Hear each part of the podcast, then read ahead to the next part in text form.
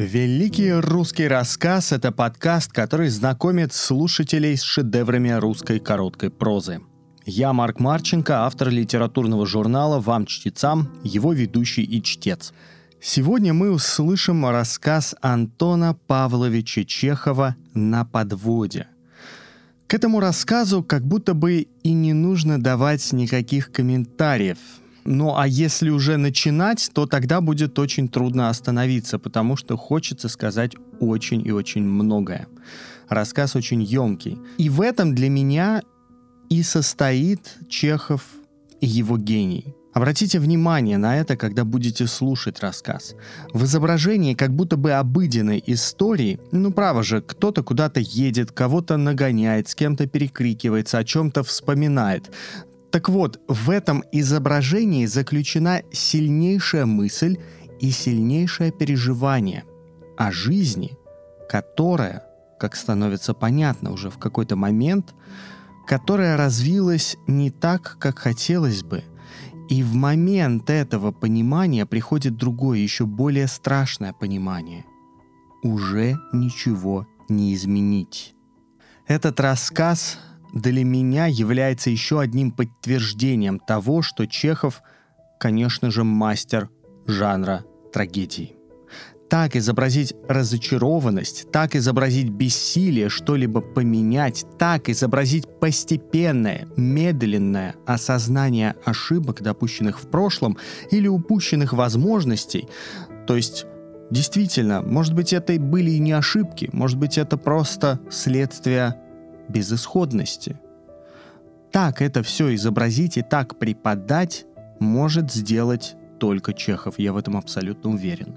Нам остается только пережить это вместе с ним и, конечно, возможно, подумать о том, куда нас ведет наш текущий жизненный курс. Приятного прослушивания. Итак, рассказ Антона Павловича Чехова «На подводе». В половине девятого утра выехали из города. Шоссе было сухо, прекрасное апрельское солнце сильно грело, но в канавах и в лесу лежал еще снег. Зима, злая, темная, длинная, была еще так недавно. Весна пришла вдруг. Но для Марьи Васильевны, которая сидела теперь в телеге, не представляли ничего нового и интересного. Ни тепло, ни томные, согретые дыханием весны прозрачные леса, ни черные стаи, летавшие в поле над громадными лужами, похожими на озера, ни это небо, чудное, бездонное, куда, кажется, ушел бы с такой радостью. Вот уже 30 лет, как она учительницей, и не сочтешь, сколько раз за все эти годы она ездила в город за жалованием. И была ли весна, как теперь, или осенний вечер с дождем, или зима, для нее было все равно, и всегда неизменно хотелось одного — поскорей бы доехать. У нее было такое чувство, как будто она жила в этих краях уже давно-давно, лет сто, и казалось ей, что на всем пути от города до своей школы она знала каждый камень, каждое дерево. Тут было ее прошлое, ее настоящее, и другого будущего она не могла представить себе — как только школа, дорога в город и обратно, и опять школа, и опять дорога. О том прошлом, какое было до ее поступления в учительницы, она уже отвыкла вспоминать и почти все забыла. Когда-то у нее были отец и мать.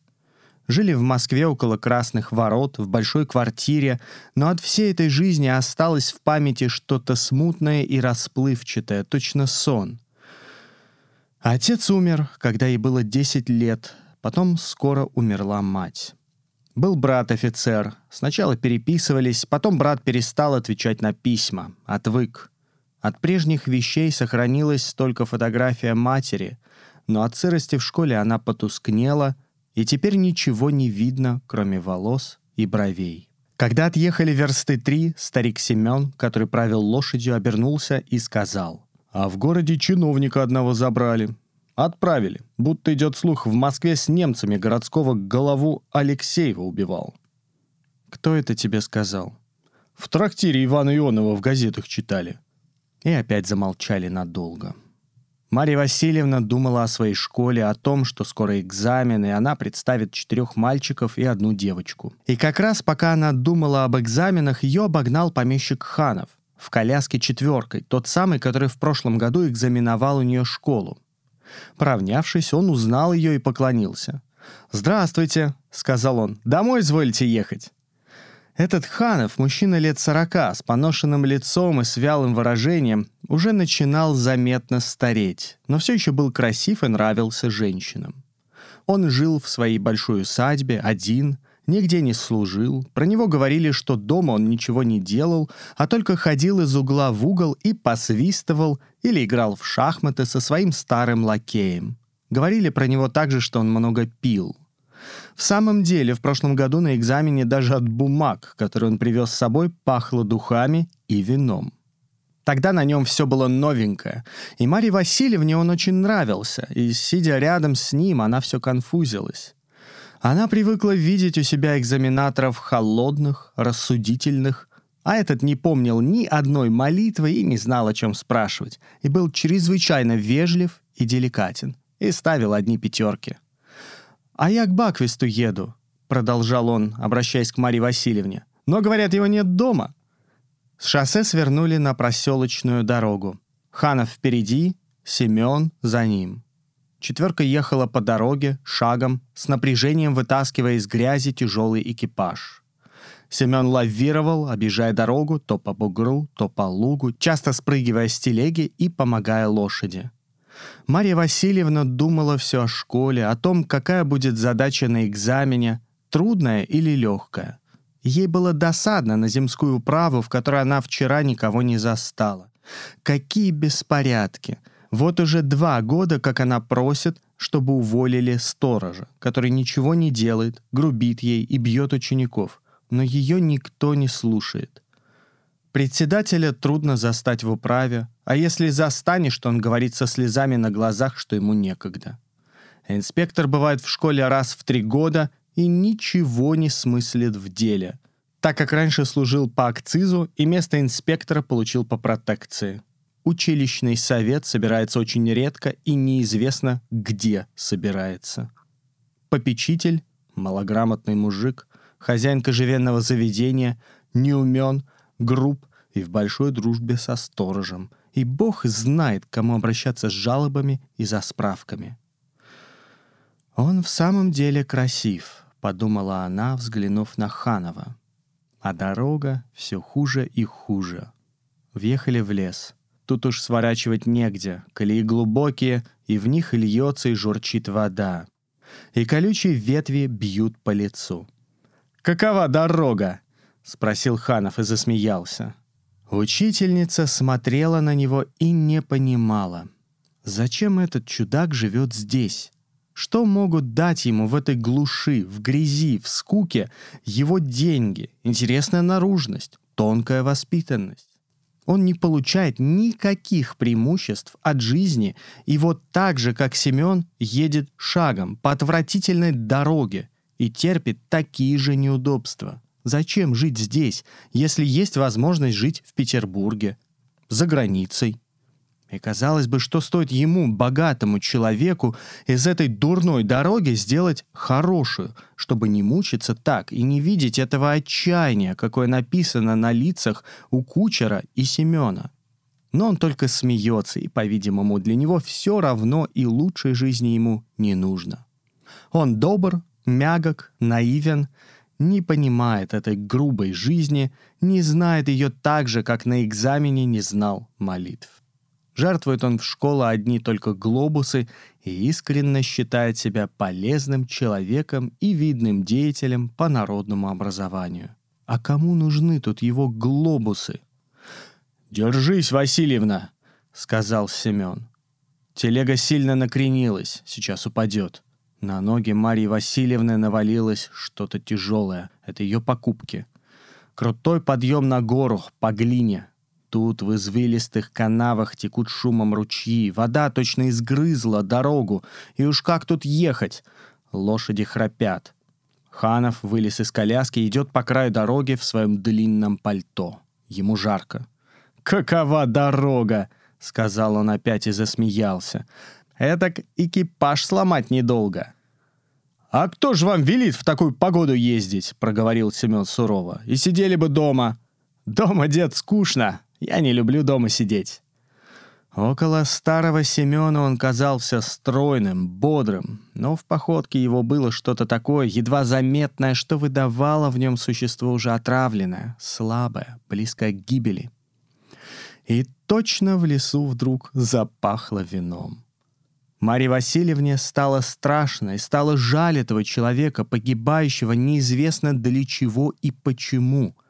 И ей пришло на мысль, что если бы она была его женой или сестрой, то всю свою жизнь, кажется, отдала бы за то, чтобы спасти его от гибели. Быть женой? Жизнь устроена так, что вот он живет у себя в большой усадьбе один, она живет в глухой деревне одна — но почему-то даже мысль о том, что он и она могли бы быть близки и равны, кажется невозможной, нелепой. В сущности, вся жизнь устроена, и человеческие отношения осложнились до такой степени непонятно, что, как подумаешь, делается жутко и замирает сердце. «И непонятно», — думала она, — «зачем красоту, эту приветливость, грустные, милые глаза Бог слабым, несчастным, бесполезным людям. Зачем они так нравятся? «Здесь нам поворачивать вправо», — сказал Ханов, садясь в коляску. «Прощайте. Всего хорошего». И опять она думала о своих учениках, об экзамене, о стороже, об училищном совете. И когда ветер доносил справа шум удалявшейся коляски, то эти мысли мешались с другими. Хотелось думать о красивых глазах, о любви, о том счастье, какого никогда не будет.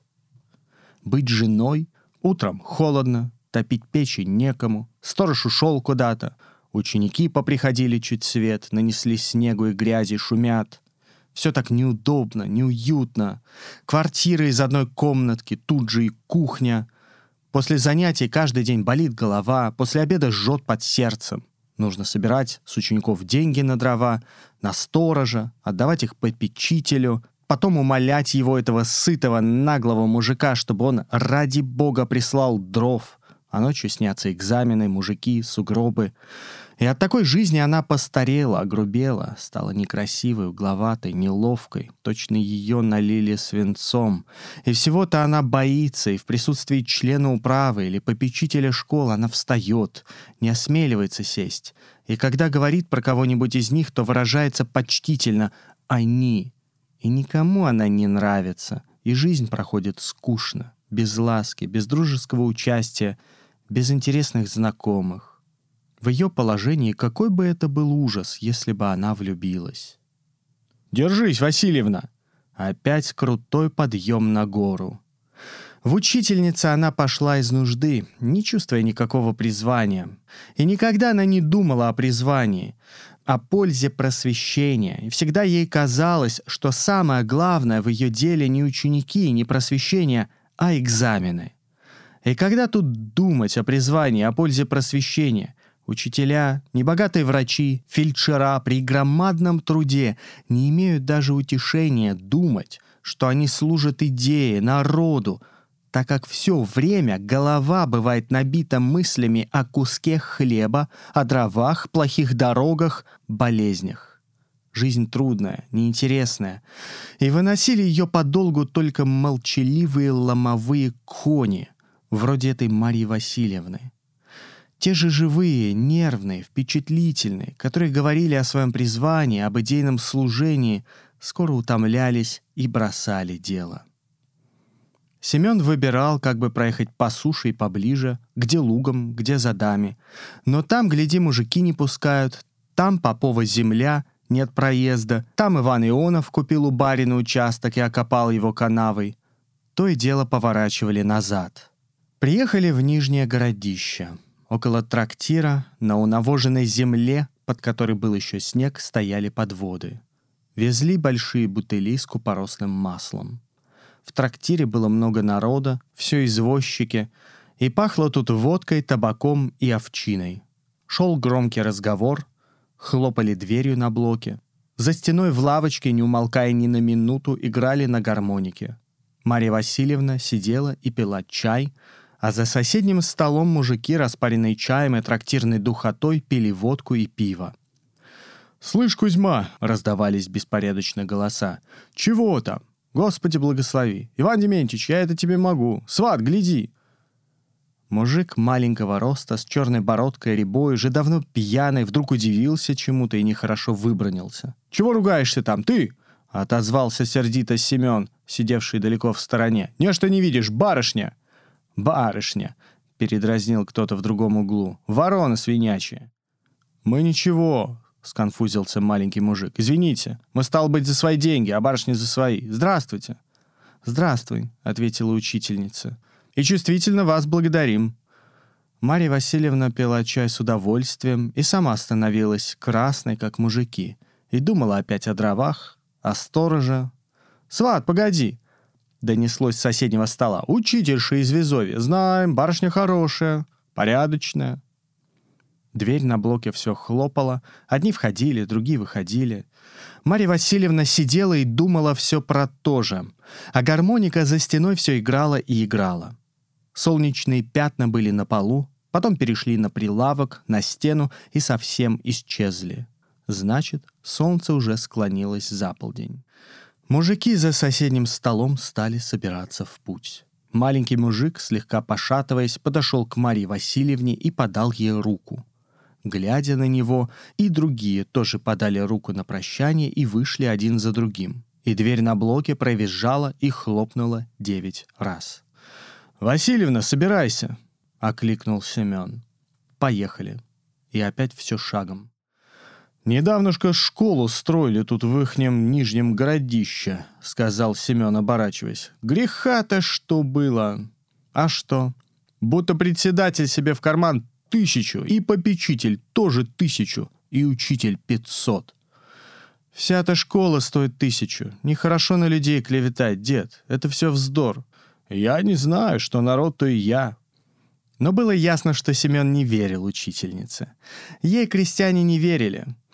Они всегда так думали, что она получает слишком большое жалование. 21 рубль в месяц. Было бы довольно и пяти и что из тех денег, которые она собирала с учеников на дрова и на сторожа, большую часть она оставляла себе. Попечитель думал так же, как все мужики, и сам кое-что наживал с дров, и за свое попечительство получал с мужиков жалование тайно от начальства. Лес, слава богу, кончился, и теперь до самого Везовья будет ровное поле. И осталось уже немного. Переехать реку, потом железнодорожную линию, а там и Везовье. «Куда же ты едешь?» — спросила Марья Васильевна у Семена. «Поезжай правой дорогой на мост». «Чего, и тут проедем. Глубина не очень чтоб». «Смотри, как бы нам лошадь не утопить». «Чего?» «Вот и Ханов поехал на мост», — сказала Марья Васильевна, увидев далеко вправо четверку. «Это, кажется, он едет».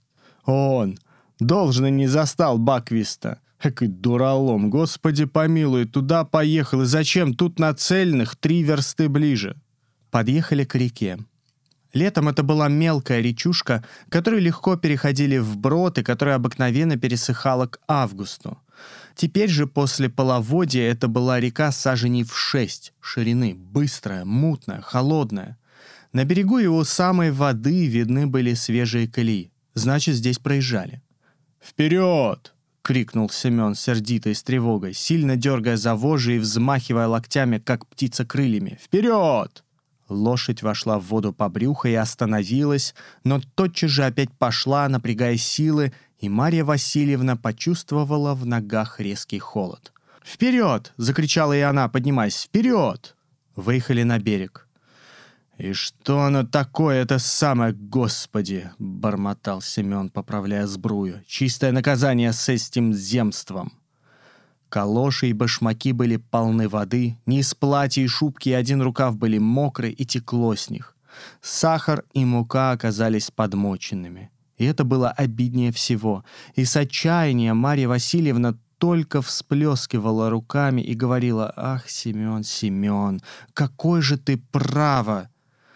На железнодорожном переезде был опущен шлагбаум. Со станции шел курьерский поезд.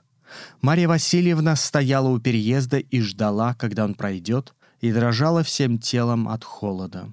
Было уже видно Везовье, и школу с зеленой крышей, и церковь, у которой горели кресты, отражая вечернее солнце, и окна на станции тоже горели, и из локомотива шел розовый дым. И ей казалось, что все дрожит от холода. Вот он, поезд. Окна отливали ярким светом, как кресты на церкви. Больно было смотреть. На площадке одного из вагонов первого класса стояла дама, и Марья Васильевна взглянула на нее мельком. «Мать!» Какое сходство!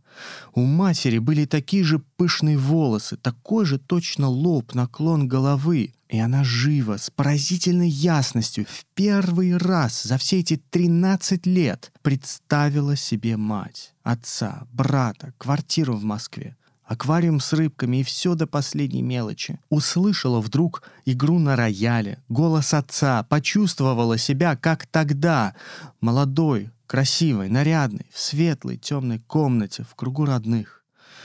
Чувство радости и счастья вдруг охватило ее. От восторга она сжала себе виски ладонями и окликнула нежно, с мольбой «Мама!» и заплакала, неизвестно от чего.